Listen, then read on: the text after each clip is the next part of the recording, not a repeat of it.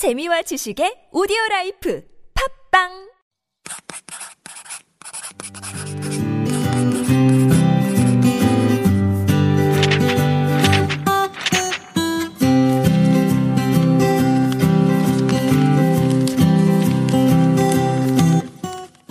Hello, everyone. I'm your host, Roman, and this is Super Radio's Living Korea. I've been living in Korea for a few years now with quite a lot of experience. My segment is for all the expats to share their questions and my stories about Korea. Before we begin our segment, the novel coronavirus is still going viral, and there's no vaccine or cure for this, so the best measurement is to prevent beforehand. So let's go through the essential preventions. First, wash your hands often with soap and water for at least 30 seconds, especially your palms and under your fingernails.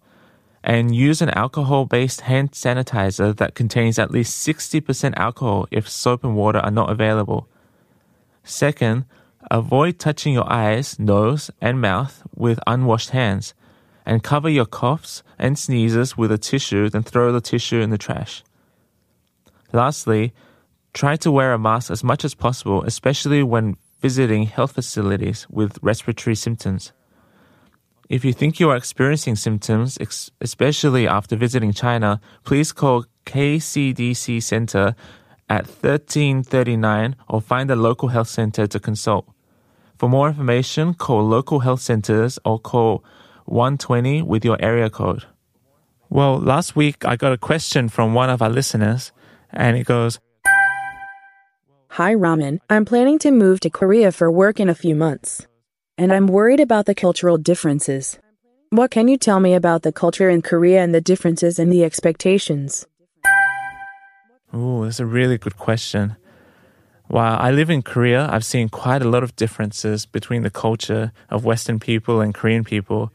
And at first, I used to be really shocked and surprised. And these days, I'm, I'm quite used to it. So I don't, I get rarely surprised these days. But it's still interesting to talk about. And there's a lot of interesting features which we can summarize. And even though we're just uh, generalizing these things, it's good. It's a good, fascinating thing to know before you come to Korea and start work. And one of the things I like to explain to people before they come is that in Korea, collectivism is very strong. So it has a very collective culture. What does this mean? This means that sometimes people are reluctant to do things alone. Until recently, you couldn't even go to a restaurant by yourself. People would go to restaurants and they would just feel awkward if they're sitting alone. And a lot of restaurants would say no to you eating alone in the restaurants. So these days, you'll see a lot of restaurants who specialize in eating alone. But in the old days, you wouldn't even be able to get a meal. And when you eat out in Korea, or even a Korean restaurant anywhere in the world, sometimes uh, you can you can only eat minimum of two people, and that's because it's so unusual for Koreans to eat or drink or live alone. So the restaurants adjust their meals and menus accordingly. Even you can sometimes see the same in other countries, but in Korea, many women go to the restroom together as well.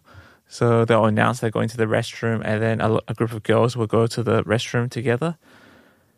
And another example of uh, the collective culture is, like, for example, the street cheering across the country during the 2002 FIFA World Cup.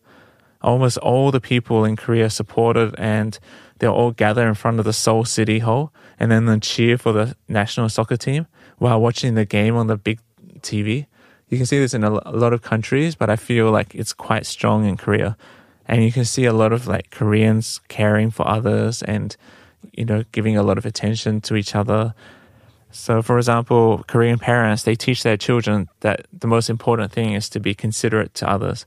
And you can see it advertised on TV a lot, like paid by government and things like that. The most important thing in Korea is to listen to each other and to respect each other. And then there's a lot of government sponsored ads about this if like it will inconvenience someone, a lot of people won't do that thing. And so it's a very respectful culture towards each other. So another excellent example of the collective culture in Korea is during the Korean financial crisis. In 1996, Korea fell into a financial crisis, which caused major damage to the economy. But the government made a call for help and then asked for everyone to work together to beat the crisis. And you saw a lot of schools have fundraising events, and a lot of people donated their own gold items. So you saw a lot of women give away their golden wedding rings. And then you actually, there was quite a lot of athletes who gave away their gold medals, and a lot of uh, people donated their lucky gold items as well. I think some people even donated gold teeth to help pay for the things. So, thanks to these donations, the government actually ended up paying back the debt and it ended up fixing the crisis and helped Korea become one of the most advanced countries in the world. And surprisingly, out of all the uh, countries in the world, Korea is one of the few countries that's fully paid back the IMF debt. So after this rapid industrialization and modernization of the country, there's this new type of philosophy, which means people are more uh, self-centered and egotistic. And you see a lot of this materialistic culture these days where people don't really respect equal rights or they'll pursue their own personal group interests. So one of the features about Korean society is that it's one of the fastest changing that I've noticed of all societies. So something that was true five years ago might not be true anymore. Something that was true 10 years ago definitely might not be true anymore. And in five or 10 years' time, everything will be completely different as well.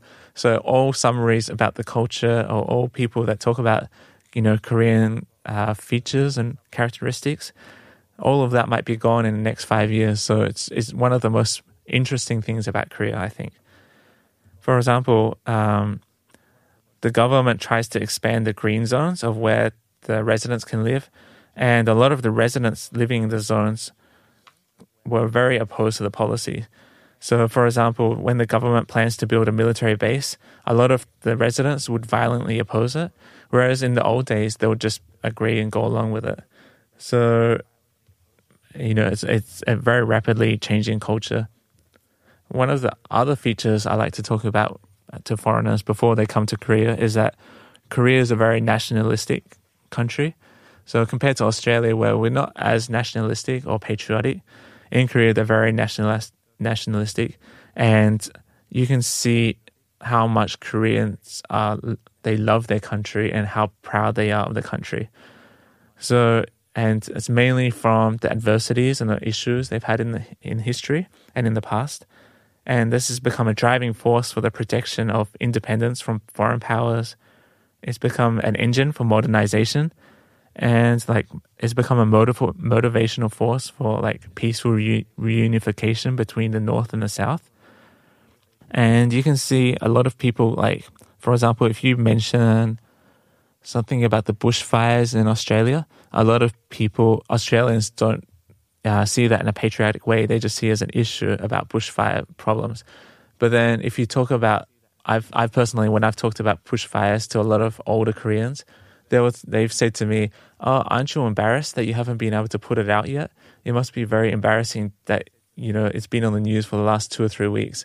And so it just shows how different the culture is when, you know, well, I haven't thought about uh, Australian pride when I think talk about the bushfires. So it's it's very different mindset. And in Korea, it's still a very homogenous nation, but the public awareness is changing uh, rapidly, and it's changing for the positive. So you, there's a lot of multicultural policies imposed by the government. There's a lot of like free Korean classes. There's a lot of um, financial help as well. So I've seen a lot of my international friends who got married in Korea. The government gave them a big loan, interest free, to help them get like a, purchase a property. And that loan wasn't available to Koreans. It was only available to international couples. So was, I was very shocked to hear that kind of thing. And I guess due to the historical times, you see a lot of uh, anti-Japanese sentiments as well in Korea. So there's a lot of like sporting rivalry between Korea and Japan. And every time they have a soccer match, everyone gets excited. And you know, Koreans think they must win no matter what during these soccer matches, and same with Japan. So it's quite a lot of countries have this same sort of rivalry, but in Korea, it's towards Japan. So focusing more about Korean companies and professional life.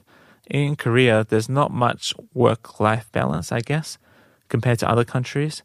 So you see a lot of professional and personal life are not separable and they're mixed together and they're essentially one and the same. So you could get a message after midnight asking you to do like some pieces of work. And I'm sure people in the studio as well have been working late at night last night as well.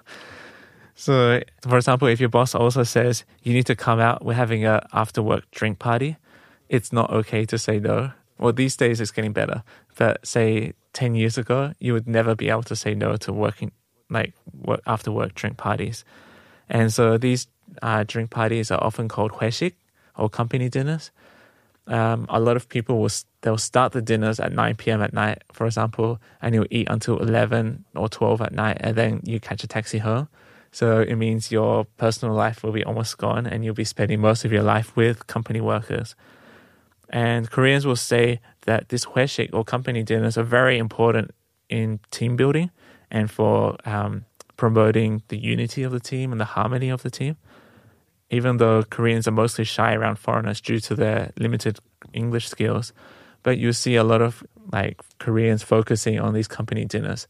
So in a lot of companies, you should ask before you join the company, but they'll say we are required to have work uh, like work parties once a week or twice a week. And I've seen some of my friends also have like work dinners three times a week. So that's a bit excessive, but and a lot of Koreans are shying away from that these days. But you should always check before you join the company because they will be offended if you don't join these uh, work dinners. In the Korean work environment, age matters more than skill, although this is also changing slowly. So if someone is say, for example, 32 years old and you're 30 years old, that 32 year old is more likely to get the promotion.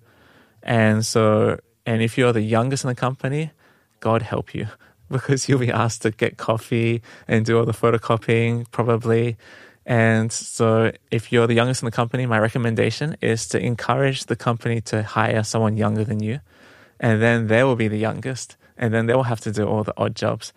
So, that's what I've noticed. That's the only way to uh, solve it. But these days, there's a lot more modern companies, and the cultures are rapidly changing. So you see a lot of advertising done by the government to promote equality in the workplace, and you see a lot more companies, especially smaller companies, uh, promoting like younger people to higher positions compared to like the old corporate companies.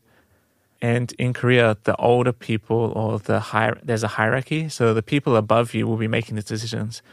And if it's, if you're working in an old style company, you still have to listen to what those decisions are. So you can't question the, the authority of your team manager or, you know, your um, head manager. You should just do what they say and just say yes. And that's one of the unusual things about Korea, I guess. Well, I think that's all for today. As you know, it's never good to generalize any nation or any culture.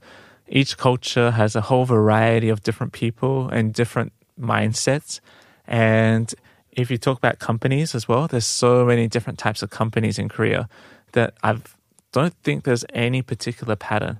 I've worked with small companies and big companies. There's small companies that work really old style, but then there's small companies that are really refreshing and they're really you know, modern, I guess. And then the same with bigger companies as well. So the most important thing is that there's no uh, general way of talking about Korea because it's so varied. Well, if you have more questions or more comments, let us know. That's all for today. And if you want any other tips or tricks regarding your own life, let us know.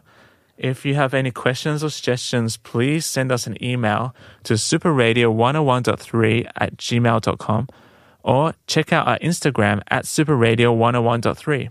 Hope you had a great day. See you next episode.